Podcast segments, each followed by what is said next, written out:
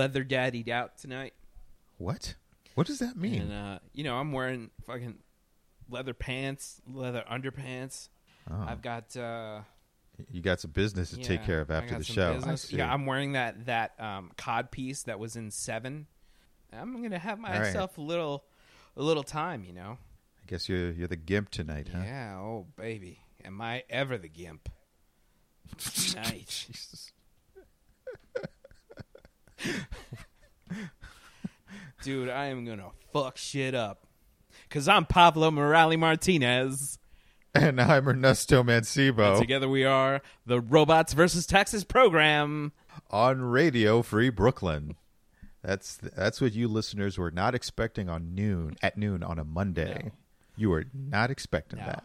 It's just every move I make is just like that weird, uncomfortable sound of like, you know, like I, I just What sound like the- a leather couch when you sit on it. Aren't the ins oh god. Aren't the inside of leather pants lined with something to um to make it easier to put on and off or is it just straight leather on the inside? I 'Cause- I line mine with uh, with Land O'Lakes um, butter, and uh, after right, after look, a few all right, hours, I, I've got. I have to put a. I have to put a stop to this because this this has crossed the line into disgusting. Yeah. The visual, the potential smell. it Um, smells like a like a butterball ham. I'm sure it's delicious, but still, I don't want to have that. I don't want to have that thought in my head. Oh, mercy. Um, so we're continuing our long running segment of pitting two movies against each other, and for October, we're doing left turns. That's so cheap. Uh,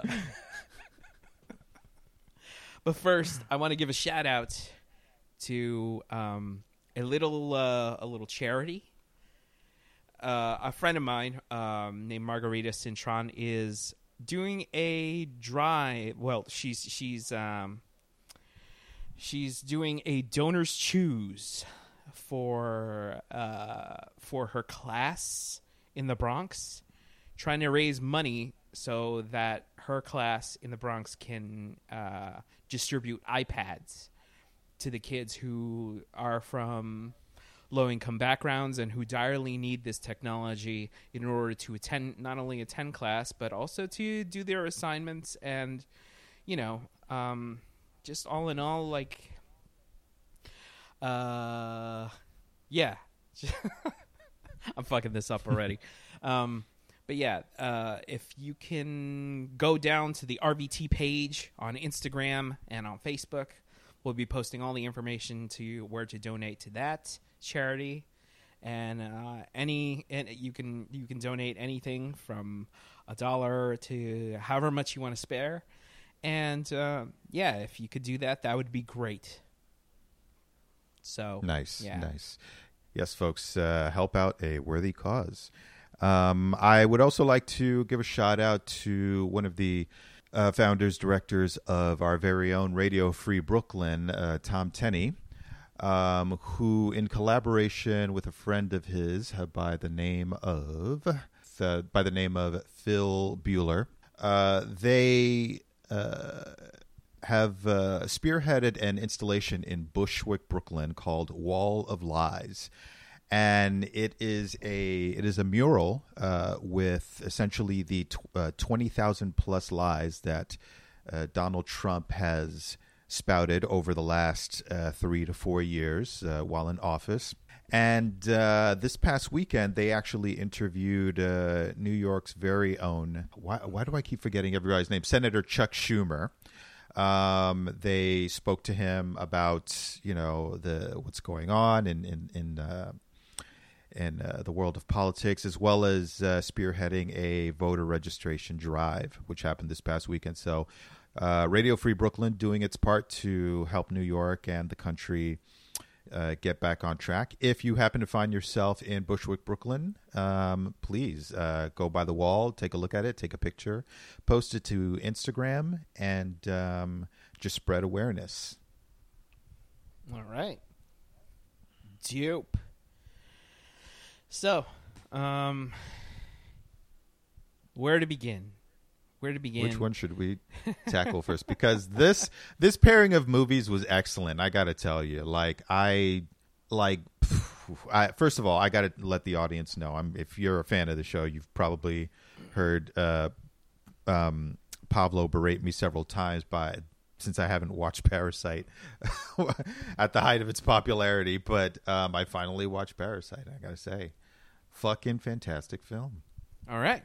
I'm I'm glad you liked it, man, because I this is one of those movies that come that one of those rare movies that comes along and it wins an Oscar, but it, it's one of those movies where I don't expect it to win an Oscar. So I I I fucking love this movie. I feel like yeah, I, I I feel like I've been kissing its ass this whole time just now, but it really deserves it. it really does deserve the ass kissing. Straight up tossing salad Yeah, right there, man. Oh, buddy. yeah. So, Oh, yeah, so You know how But- I do.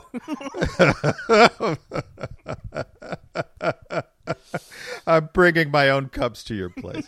um, so uh, this this movie starts out uh, focused on a family who is completely down on their luck. Everybody's unemployed. It's a, a mother and father with two grown children, and uh, they're just trying to do their best to make it. They live in a rundown, shoddy basement um, with the most uh, oddly laid out bathroom I think I have ever seen. They literally have like pretty much a throne for a toilet. It's up on a pedestal. It's odd, right? It's really odd. um, by the way, that family is the Kim family. I love that their names are the Kims and the Parks. I feel like those are names that uh, in South Korea are kind of like the Smiths and the Johnsons. Uh, They are. yeah, They are. and and that's that Um, kind of developed a whole layer of like this movie is kind of a fable. Like it, it's it's uh it's between two families whose name recognition like anyone would be able to get, right? Yeah, totally. So Totally.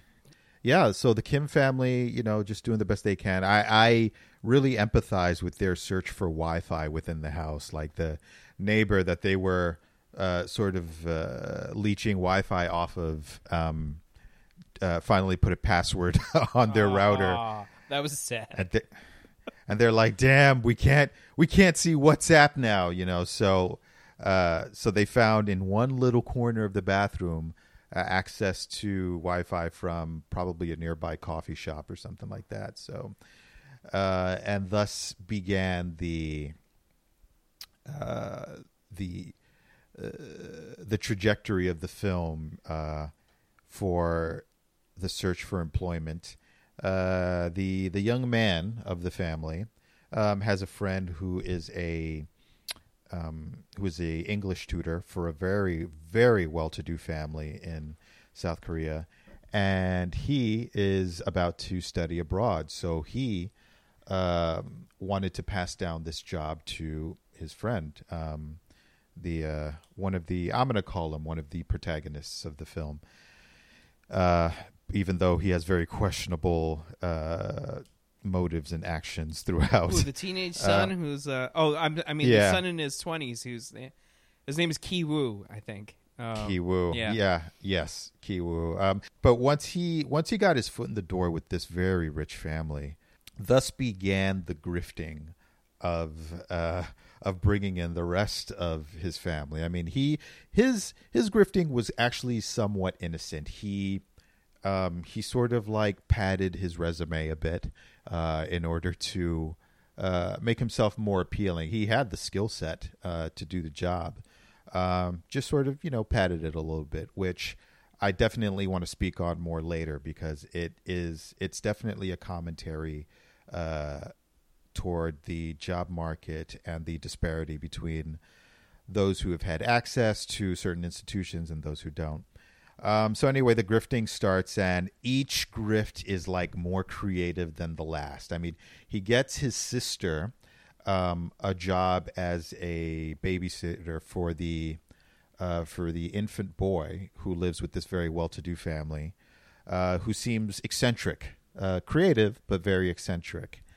And I think the part that really got me about her, um, especially at the beginning, she when she got the job, she's just like, I just, um, I just Googled art therapy uh, online, and then then the rest I just ad libbed, you know. But she pulled it off, mwah, beautifully. I I kind of love uh, how it snowball like the their the way that they merge themselves the how the Kims merge themselves with the Parks. Um, by the way, spoilers abound. Of uh, obviously in this in this uh, in this program, but uh, yeah, wh- how they merge themselves, kind of, uh, or and integrate themselves into the Park family is, yeah, it it it, it gets create like wilder and wilder as it moves along, right? It's I, and I, I kind of love that where it's like you know the son uh, uh, uh sorry Kiwoo he pads his resume the daughter uh Ki Jung she all she invents like she she photoshops the shit out of a like a college degree from the United States and lies about being from Chicago, Illinois. and and then like they have that wonderful moment when they're just standing outside uh they're about to she's about to go into her interview with the Park family uh for the art therapy position and they do that little song like they do that little song where it's Yes. like They're like it puts its lotion on its skin, where it's or else it gets. my name is Susan. I know so and so from Chicago. He's my cousin, you know? Um, so weird. Uh, but uh, but um uh, uh, beautiful and I I kind of love the when they go into this house it's like lush uh, uh, you're taken away from the industrial depression of the you know of poverty in South Korea, where everyone lives in a uh, where everybody either lives in a cramped apartment and they're just struggling to get by, and they have drunks peeing in front of their house, and taken into this like beautiful uh, like evergreen garden and this modern spacious house. And it, it's it's it, it really like uh, the the the the difference the disparity between uh, like you said the disparity between poverty and those who are well to do is like a vast gulf. It's an ocean. It's an uh, it's an ocean that seems like where the walls seem insurmountable because it the house itself is like a fortress right? It's like you like from the outside, all you can see are the walls, right. and then you have to be like invited in and have like a certain kind of, you know, password, which is like uh, to know American things yes. to be invited in. Mm, good point. Good point. Um, that was really uh, with every with every subsequent grift. It was just like, oh, I know so and so who um, had this point of distinction, which was usually connected to something Western. Yeah, Um, yeah, it was. Uh, uh, I think. I mean, there was definitely placed there purposefully, but um, once they're all in there, uh, I mean, first of all, their uh, their ability to work together so smoothly. I mean, to come up with these schemes like and integrate them into each other almost seamlessly tells you that this family is used to doing this sort of thing. Like these kids were raised to do this because they had no compunction whatsoever about pulling this off. There wasn't like a second of hesitation. no, because it's it's like you know, um, I I can only speak to to uh, the way it spoke to me and my background, where it's just like you know, I came from a family of hard workers and people who were uh, like just uh, people who are just like I'm gonna take you know I'm gonna take some hard jobs and you know build ourselves from the ground up. And I feel like we we are we developed a kind of tight knit family unit. It's something that I feel like people who are from the lower middle class, uh, uh, the disappearing lower middle class, uh, they develop that over the course of time because it's like something that you know you realize that you're just like well we have to get out from under right?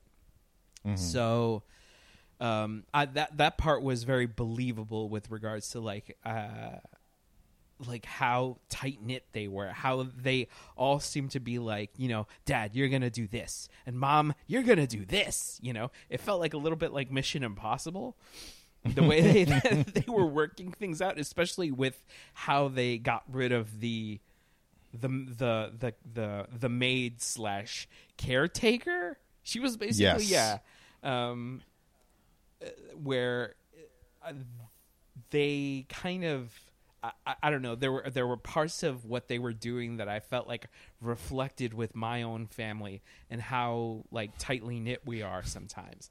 Uh, so I'm getting a little concerned. I'm getting a little concerned. I have to say.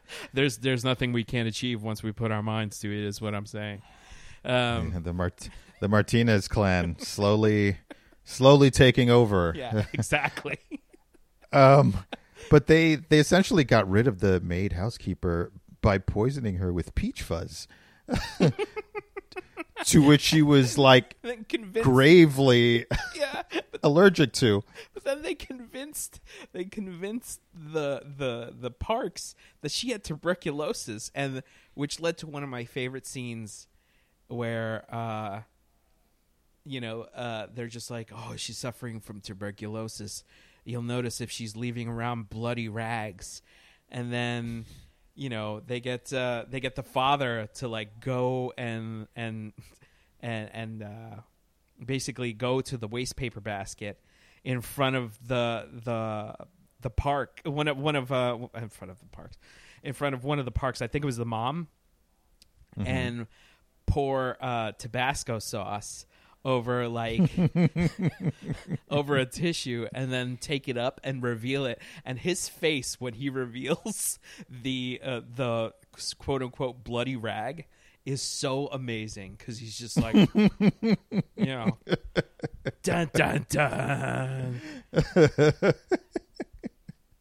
Oh, jeez, man, and uh, it was. I found it really sad when uh, they let her go. It's like you know, just pack your shit, get out. Um, and it's just she'd been with this family for years. She helped to raise, you know, that kid, and she just sort of got uh, hustled out. Uh, but then the family was, you know, they had taken over the house. They had created this ideal situation, this smooth running machine. And then the Parks decide to go on a camping trip, leaving behind all of the Kims in the house. And this is when they sort of like take stock of where they are. They're like, look, it's like only like a month or so ago we were, you know, scraping along in a basement with a with a toilet by the window and look at us now, you know, drinking the finest of whiskeys. you know you know now that you bring back and bring that toilet up i can't help because i feel like this movie is it both makes fun of metaphors and and also embraces metaphors because remember um when uh when kiwoo's uh friend min gives him that rock hmm and then he's like and then he's like oh thank you so much. It's like this i forget what it was called. It's like a, a, a rock that's supposed to symbolize riches or something. Hmm um and he brings it home and then there's and then the father's like i don't i don't get it. And then the the son kiwoo is like it's metaphorical. And i'm just like oh i get it. I, I i think that this movie's playing fast and loose with like what's a metaphor? What's this? Is it doesn't really have any meaning and i i'm starting to think that that toilet has meaning because uh, i'm like at, at some point I feel like the the the Kims are all trying to stay above being the shit of society. Mm. And then when everything kind of blows up in their face and their neighborhood is flooded later in the movie, the- Yeah. like the shit is just like bursting out of that toilet. And um and they they can't they can no longer contain it anymore because it feels like the the shit is like the shit is like a uh, uh, uh, uh, like uh, a monster in a slasher movie. It's constantly bu- uh, one step behind them, and and then it finally when it hits, it it like takes no prisoners. You know. Uh, Yeah. The reason why I picked these two movies was because both of them had some serious left turns. Yes, yes. Uh, the twist was uh, definitely definitely a little shocking. I mean, the the pre sort of like the preamble to it uh, when the old housekeeper showed up after the Kims went on their camping trip and she was sort of outside. I was just like, oh no, she's had an emotional breakdown and she's going back to the last place of her identity and comfort. You know, like so my heart really went out to her. I was just like, oh man. But I was also, funnily enough, um, putting myself in the shoes of the Kims. Like, well, what would you do? You know, you're first of all, you've kind of made a little bit of a mess of the living room uh, with the this drunk family time that you're having, and now the old housekeeper shows up. Would I have let her in? I don't think I would have. Um, but Whoa, whoa. but but we're also talking about well we're also because i mean we're also talking about different cultural norms here like right, right. if if if i'm left if i'm left in charge of somebody's estate while they're gone um having a former employee come onto the premises to me raises like a serious possible red flag in regards to the safety of my employment. You know, I'd have to, I would empathize. Don't get me wrong, but I'd be like, listen, the Kims aren't here. I can't really, you know, uh, let you in. Maybe I'd offer to go look for them at at most, but I don't think I would have let them in. Um, this is just off the top of my head, but anyway, that preamble was uh, was like really sad to me at first. But then when they let her in, um, and it's quickly sort of spiraled into this next level thing where there's another compartment in the house, this basement, basically a fallout shelter, and there was this whole other life that the former housekeeper had under the house. I was like, "Oh shit, man. Right. This is so wild." Yeah, right. I remember, I, I, uh, me and Sabrina, we we were just like, let's go out. I, I, I'm, I'm, you know, we're having a date night, and we're just like, let's go out. I have, I have heard of this movie called, uh, you know, I've heard of this movie called Parasite. Uh, it looks interesting. I have no idea what it's about. And she's like, sure, let's do it. So, you know, she indulges me in my my, you know, m- some of the some of the wilder movie choices that I've decided to take her on. Uh, hey, you you on your first date, you literally had her see a movie where a puppy got shot. So Yeah, well, oddly, you, ironically you enough. owe her. You owe her. Oh no, actually, I'm just like I'm wrong about that. Um, yeah, I took her to see Sympathy for Lady Vengeance. Uh, speaking of which, Sympathy for Mister Vengeance has the same uh, has the same actor in it as in Parasite. Uh, I think his name is hold on, it's um, Kang Ho Song. He was the father of the little girl that got killed in that movie. Oh, Yeah. Um. But anyway, I digress. Uh. But with when when we both went to see that movie at the uh, at uh, the Alamo Drafthouse, uh, we were kind of like, wait, what? What is happening? I, I couldn't I couldn't believe it. I was just like, wait, wait, where is this movie going? And that's kind of what I think is so amazing about um, especially foreign movies where they take risks that American movies normally wouldn't take unless they're it's like a heavily independent film. Uh, But y- y- the whole time I was just like, okay, where's this movie going? Where's this movie going? Oh my god, what? Who is this guy? Who is this weirdo living underneath the house? Like it just became another movie. Uh, and Yes, yes, it certainly did. like now it now it, it was like kind of like a comedy about these two uh, like uh, the poor family and the rich family. And i'm just like wh- who's the parasite really? Who's the parasite? And then it becomes like this this mystery that devolves into murder. And i'm like whoa what the fuck? You know? Uh so i was very pleasantly surprised with that choice with that with that sudden change and yeah i i, I don't know uh I, I love the guy that lived underneath there. He was like this salesman. Like, no, he was a he was a, a former baker. I think he ran his own bakery, and he was running away from debt collectors. So much so that he took refuge in the bomb shelter of they had, this, they'd of this go, place. They'd gone to loan sharks. Yeah. And and I'm just like, wow, that's that's for one that's that that speaks again to the to the to the uh class divide between the parks and in every like between the rich and everyone else where it's just like people have to run away and like hide in bunkers to hide from their debts and the things that they have to do to struggle just to stay above ground and the parks are just like uh you know uh we're just gonna racially appropriate uh, some uh, Native American stuff for a party, and we're gonna have chairs and hors d'oeuvres, and they don't give two shits about what happens to underneath the the the underneath the ground they walk on, right? True, true. But just just to play devil's advoc- advocate for a second here, um, the parks were definitely aloof and sort of didn't uh, care about uh, other segments of society. It's true, and you can tell in the way that they spoke, their naivete. Um, I am deadly And they- serious. Remember when the when the wife is just like, yes, I am deadly serious.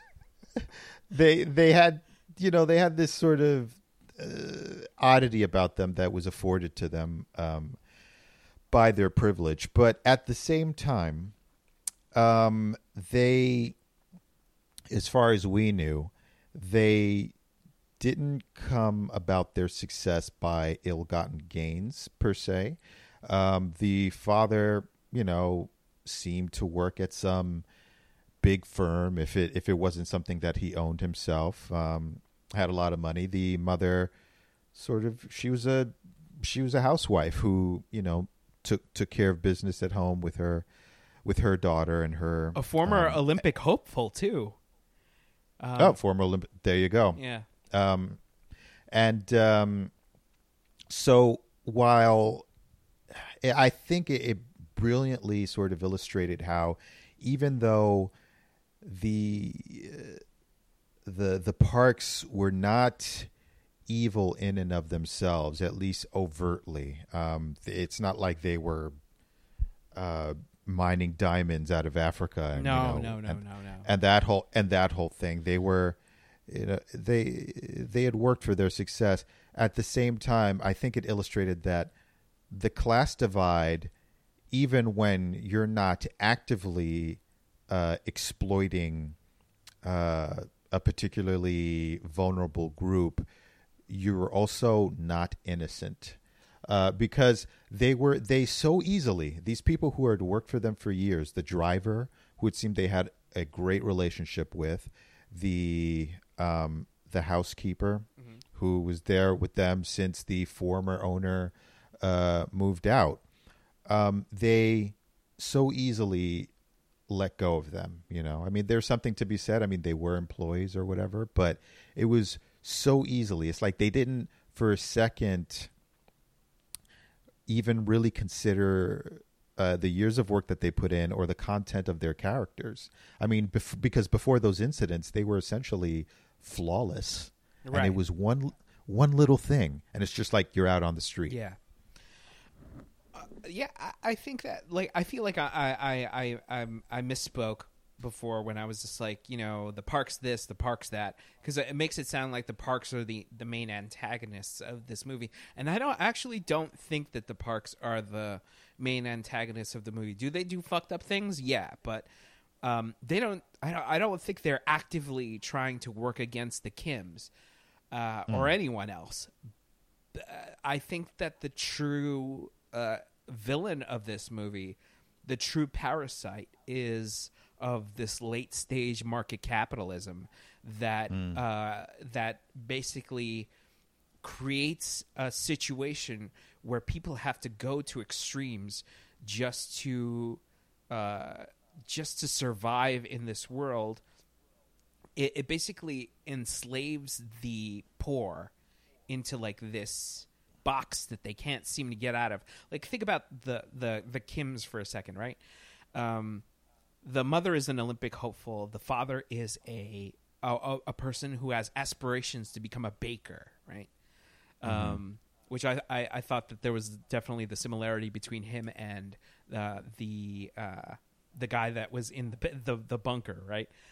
Yeah. uh, where you know he has the all both the the the the parents of the Kims both have these aspirations to become something greater, and they they can't because the gulf of of class of being upper uh, upper upper class is so wide that to get out of where they are is is impossible you know um, the majority of their efforts just go into surviving. Like they're literally as soon as um, uh, as soon as the father got the driving job, they all went to a buffet and just loaded up on food. They were just like the father was just like, "Eat your fill," you know. It's like this is, um, this is on like, behalf it- of the it- parks yeah. It was just like it, it was just like man that it was.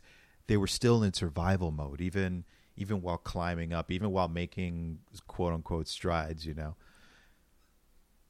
It was it was it, it, it was such a it was such an un- unapologetic uh, view of how capitalism is corrosive and dare I say parasitic uh, to any to any country that calls itself a society. If you were if you were to transplant those situations and put them in America, right? And the Parks were a white family and the Kims were a black family. i knew yeah i knew you were going to say that that's immediately what i thought of you know, it's like automatically all these uh, social filters that Americans are, you know, raised with would be cast onto the film. It's just like, well, of course those people would do that. Of course this and that would happen. But when you see that this is not a purely American phenomenon, it's a worldwide thing.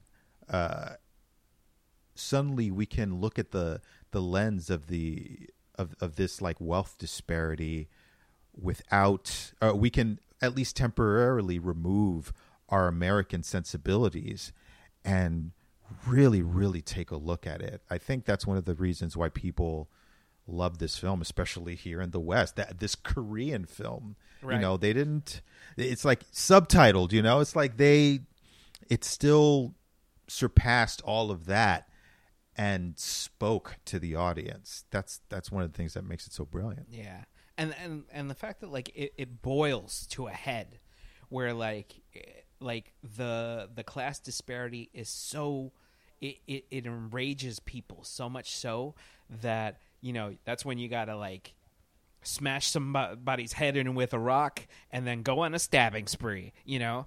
Uh, because you you can't because people uh, you know you can you can ignore the problems of of poverty and class but eventually the the the the pot bubbles over you know? And then shit just goes crazy. And then i even in the end it's like oh the poor the poor kims are painted as the antagonists of the of the story despite the fact that it's like you know it, it's it's the the slights that push uh, the patriarch of the kims the father of the kims to to lose his shit because he's just like I'm so sick and tired of being treated like a like a piece of shit and being told that I stink. And then you know um and that for for our for our world and our people to like for uh, people like us to be stepped on constantly and just like lose their minds you know? Uh and and then he ends up in the exact same place as the other guy you know? Yeah. and it's just like that's inherited an, an inheritance of of this of this uh, uh Latin life that you can't get out of. So whew. so, much, It's, so much uh, subtext in this movie that I love I, I just love this movie. I love it so much. So let's talk about some Moida okay? Let's talk, Moida. about, let's talk about audition God damn this movie. Takashi Miike, right? Takashi Miike. he Dude makes 150 movies, no signs of stopping.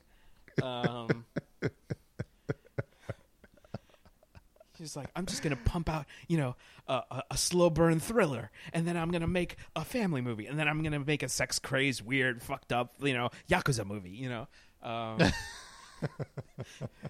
so wild, man, so wild. Oh man, um, audition uh. It came out in nineteen ninety nine by the aforementioned Takashi Miike. Um, whew.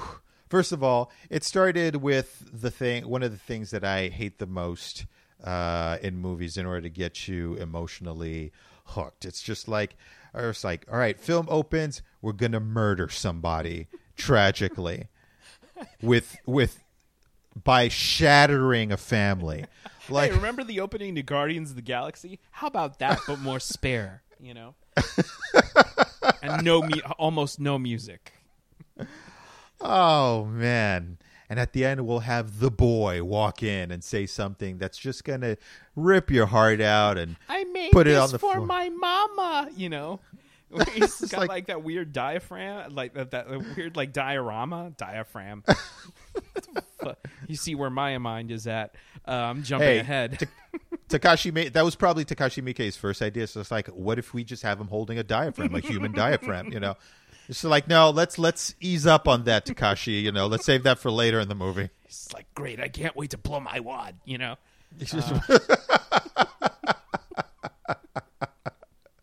but um, but yeah, uh, and then fast forward seven years, uh, they, they've grown to be you know their own little family. This this father son unit who you know are just getting along in life. The father is doing is doing well for, the, for himself. He started his own company.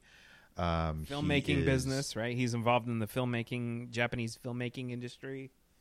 Yeah, Yeah. yeah. Um, he he's you know he's getting along, but one thing is missing from his life: a companionship. You know, um, so his crazy friend is just like, hey, why don't we hold an audition, and uh, you can find a nice girl there. It's just, and the guy's just like, but why would the lead actress of this film want to go out with me? He's just like, no, no, no, not the lead actress. Of course she wouldn't want to go out with you, but the ones who we reject, they're already in a place of vulnerability. So that's your in, man. And he's just like, oh. I never thought about it that way, you know. You know, the way that uh, Parasite talks about class, this movie talks about patriarchy, right? Yep. It's like, yo, this situation, it, it's bec- because it's it kind of starts off like this weird kind of romantic comedy. like it, it's played up where it's just like, hey, let's hold an audition, you know, for prospective mates, and it's like, you know, let's audition a bunch of ladies, and and it's just like going through women, just like fucking, you know, baseball cards. It's just like bam, boom, boom, boom, boom. I, I loved that sequence by the way Yeah. the of the actual auditions like all those different actresses I got I I tip my hat to them even though they've ha- they each had maybe 5 to 10 seconds on screen they nailed each each like the variety of women were just like oh like it it actually ooh I don't mean to go so deep into audition before like we get into the real meat and potatoes thing, but if this movie is to patriarchy the way Parasite is to classism, then that sequence did a great job of actually showing that women are human, you Yes. know, because because while the men were talking about, oh, she's got to be this, she's got to be that, and da- da- very like a handful of things, like she's got to be refined, she's got to be beautiful, she's got because the women now are just terrible. Even though they looked over to another table of women in the bar that they were in, and they were just laughing loudly, and somehow it's just like they had they gave this feeling like, oh, those are nasty women. Those are you know? wild women, man. Japan is over. And I'm like, oh man, how uh, again, it transpo those themes transpose perfectly to like American society where it's just like uh you know you you know a bunch of bros are at a bar and they're just like see a bunch of girls laughing and they're just like uh, a bunch of sluts you know Yeah. uh, you know being all toxic and shit so um, I was just like, whoa, this movie is so critical about men that it literally takes them apart. So, like, the specter of his wife is always kind of like, and that was part of the creepy atmosphere of the movie, where it felt like his wife was kind of like silently judging him from. From inside those dream sequences, remember they have that dream sequence where she's behind the tree, and she's like, Yeah. "I know what you're doing, motherfucker," and then she. goes I'm amazed they got Ving Rhames to to to voice her in the uh, in the dream sequences. it was a it was a very uh, Takashi Miike kind of move. It's I know, just like exactly. ah, you're expecting a Japanese voice, nah, son. Yeah. Get me Ving Rhames. Ving Rhames is like Takashi Miike, hell yeah, you know. oh man, so so Get to me, Ving Rhames. Oh, I love that. I love that. Um oh man, I love I love Mike. Uh but uh so so basically all that happened like basically uh she shows up she nails the audition um she nails the audition god l- listen to me already fucking ugh. I So- think you're getting sucked in, buddy. Yeah, I'm getting you be- you better watch out. Look, if you ever have another audition, you have me there so I can, you know, th- splash some water in your face. you know? I love that moment. It's so fucked up when uh, when uh, uh, they're auditioning one lady and she's there's just like, have you ever been involved in like the sex industry? She's like, yeah, I shot some scenes for porn a while back, and he's like, you know what? I'm gonna save your information for later. And then it's like, motherfucker. He was just like, I have her in mind for another role.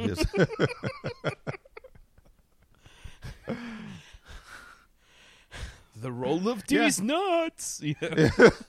yeah, they were totally unapologetic about their uh um about basically making these women into pieces of meat. It's just like, you know, especially as you highlighted before when the the age appropriate woman was there and literally they asked her nothing. Yeah, So- they, there was silence between, and I, I, I love that. It's just like that. That's that's such a, uh, an, an edgy critique of like the, the whole like male dominated, uh, like this, especially in Hollywood or in the film industry, where it's just like they they're like we have all the power you know and this and that and like during the age of me too it's like all the you know all the harvey weinsteins get pulled into the into the spotlight.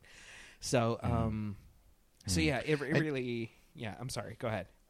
Oh no, no, I'm sorry, I didn't to interrupt, but I, I was just saying that this movie really brilliantly played with uh, our emotions in regards to how you empathize with characters. Because I found myself for most of the film uh, empathizing with Oyama. It seemed like he was just this, you know, this guy doing his best in life, not really hurting anybody, raising his son appropriately. Seemed like a he seemed like a good father. Um, but then they dropped these subtle hints throughout the movie that uh, while you can appear good, um, it does not make you exempt from that patriarchal uh, uh, uh, toxicity. Um, for example, at his job, um, there was a point where one of his workers, uh, a woman close to his age, uh, they were both leaving, and she mentioned to him, she said, "You know, I'm, I'm getting married this weekend," and he turns to her, and with a little bit of a, of a startle, he's just like, "Oh, congratulations! I, I hope it goes well." And you can tell that she's waiting for him to say more, but he doesn't, and he steps into the elevator and he leaves. So the audience is left like, "Well, that was awkward." What happened there? Right? And Oh, and, and later in the film they interact again she's leaving she's leaving for the day she had said goodbye to her coworkers and she's about to walk out and then she thinks better. Well she she gives her she gives it a second thought and comes back into his office and says i'm leaving for the day. And you know he this is after he is he's established some sort of relationship with asami. And he looks at her very like oh you know um have a good weekend whatever and just goes back to his work. And she's sort of like left stunned in his doorway. And he picks his head back up. He's just like was there something else? And she's just like no no uh you know have a good weekend and leaves you know. Still waiting for something else. So at this point you're basic you're basically uh convinced. You're just like all right something something else yeah, is going on. something happened between these two, and then it's revealed like during a weird tour of Oyama's mind, right? yes. Um, where it turns out that they had a like they had like a one night stand, and then he kicked her to the curb and never mentioned anything again, and made the relationship between them at the office really weird. So, um, it's yeah, uh, uh, yeah. At first glance, Oyama is like this kind of lonely, sad sack dude who's just looking for love. How he's just he's a toxic dude. He doesn't really know it until it comes and it poisons him, and, and basically, Yeah. you know, saws him into pieces. So, um, jesus fuck so like remember what with his with his son and like uh uh, and the girl that he's got over it's like the the girl that he, he that his son brings over and she's like mm-hmm. oh i'm sorry i ate your dinner I, can i make food for you and he's like no no no that's all right and then once she turns around he gives the thumbs up to his son like hey she cooks good job you know just like, hey son, bust them draws. Yeah. You know, you know what I'm saying? I'm going to walk the dog for two hours. Okay, so you know, a little play a little game of Johnny Deeper. So good lord, but uh, Uh. yeah, and then fucking all right. So let's cut to the chase, right? And then finally he comes home and then gets poisoned, has a dream sequence, and then awakens to what I can only describe as a living nightmare. Because dude is turned into a fucking pincushion to the you know I it, this movie made me realize dude I hate needles. And this movie exploits that that that that that small fear uh to the point where it's ginormous where I'm just like oh god if she I can't hear her like do that little sound that she makes where she's like kitty kitty kitty, kitty you know? Oh man, that was that was amazing. it's like nails That on was- a chalkboard I mean, yes, it's it's creepy and horrific as hell, but the her voice was so perfect for that because the here's all this horrible shit happening, but the way she does it, it's almost sweet.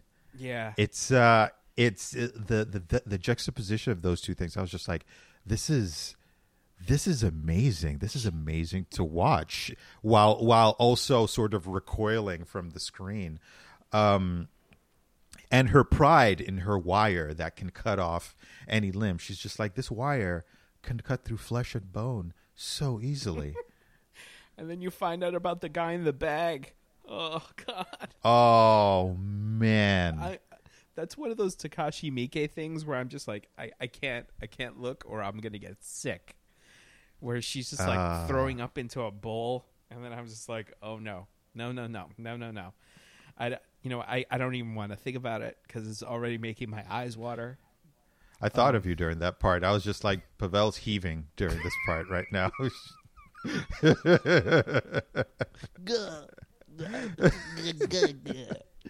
and the guy lapped it up like, "Oh, thank you so much. I have not eaten in two weeks." You know, Yeah, with Um, one, he's got that one finger. He's got just got that middle finger, and like he looks like a monster. Oh God. Anyway, total monster. But uh, yeah, so this and this, the, the course of this torture goes over the course of about, I would say, about twenty minutes. Like it's very, it's very slow and purposeful. As she sticks him with needles, saws off one foot, is about is about to take off the other. Oh, she also puts needles underneath his eyes. By the way, um, so I can't imagine what sort of pain that is. And then Oyama's son comes home, who they had thought he was going to be out for the night at a friend's house. And his son discovers his father in the middle of the living room, you know, um, not quite pulled together, but um, and uh, I was searching for a joke. You beat me by like one second. he's like, he's like, Dad, what's going on? And his father's just like, behind you, and she's and she's trying to come at him with this spray that I guess will knock him out or whatever. And he gets to the top of the stairs. She chases him, and it seems like she's about to get the upper hand. And she, uh, what what happens there is sort sort of mirrors what happened in Parasite.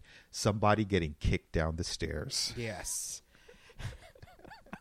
I didn't realize that up until I watched the movie. I was just like, "Oh shit!" It's the second time somebody gets kicked down the stairs with horrible consequences. You know, and uh, yeah, she's basically done for. And the way they, I guess, oof, I guess it was a depiction of uh, several of the vertebrae in her upper back being dislodged because you could see it sort of like moving under the skin. I was just like, oh, this is. This is horrible. this is, this is that's Mike just being like, "Yeah, yeah, yeah." He's like, almost, almost. so he turns into the He-Man meme. He's like, "Hey, yeah, yeah." I said, "Hey," you know. Good lord. Oh, man. Man. So the son manages to call the police to to get an ambulance there, and um, the older Oyama is just on the floor, facing what he can only see is the top half of um, Asami, and she starts to, and this is the pain of his own mind, I think, sort of projecting onto her. All of the dialogue, the beautiful dialogue that she had said to him to make him fall in love with her. Like, I've been waiting for your call. I thought you were never going to call me. You're so warm and comforting, and this, and the other. It's just like this guy is never going to be okay again. I- sort of, sort of like the little boy in Parasite. Like he's the trauma. That's Trauma, that's it. Trauma, trauma. You know. He's done. That's all. That's that's all it is for him now. I actually think she was she was a lot. Those were her last words. I I don't think he was imagining that. I almost think that she was like a broken robot, where she's just like, "These are the things that I said to get you here, so you never forget." And then that's basically what he lives with for the rest of his life. That's dark. Yeah. That's dark. That means he can never date again. Any the next compliment he gets from a woman, he'll he'll just be like, "Oh, oh, oh." Fuck that. The next Nike commercial he sees, he's just like, "No, no, no." fuck, oh, fuck." footless. so, um, let's pit Asami versus the Kim family. Ooh, Because if if we pit Asami versus the Park family, they'd they'd all be dead in a, in a like this, a span of a few days. right.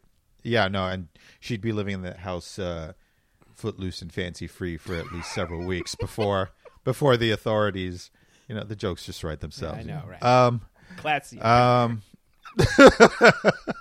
Asami versus the Kims. Um, that would be. I feel like that would be a a, a perpetual matchup that would almost have no end because they're both so used to seeing below the surface and really looking at people. Um, I don't think the Kims. I think the Kims would uh, catch on pretty quick that something was wrong with Asami, and Asami would be able to tell that the Kims were nothing but grifters and would have nothing but hate for them. Yeah, Um, you're right. You're right. Yeah. but but would still find some, but would still look for a weak spot, possibly in the younger son, Yeah. because you know, because teenage boys, you know, it's kind of easy to Right. take take But I- advantage of them. But I, I honestly think that it's a draw, right? It's yeah, a draw. yeah, The first yeah, draw, pretty much. First draw in RVT history. So that's where I think we should cap it. Yes, yes. If you haven't seen either of these movies, uh, please do your give yourself a treat and just watch them. They are amazing. Yeah. Make them a Halloween treat. uh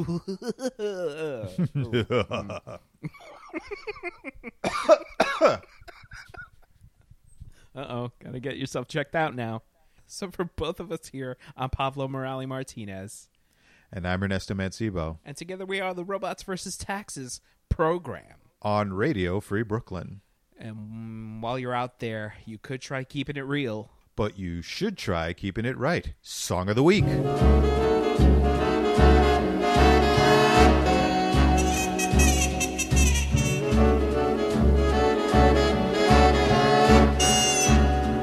You'd be so nice to come home to. You'd be so nice by the fire while the breeze on high sang a lullaby. You'd be all that I could desire under stars chilled by the winter under an August moon burning above.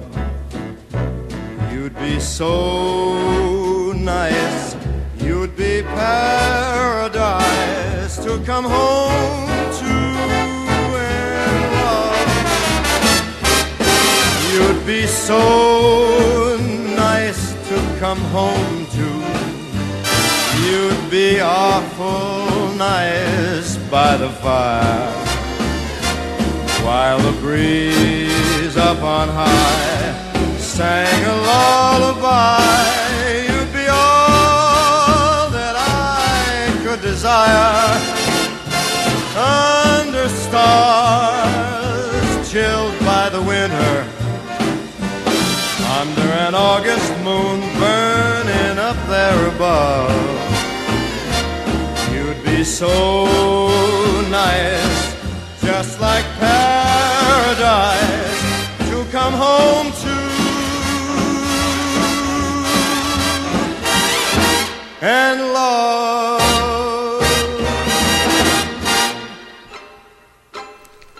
Yummy.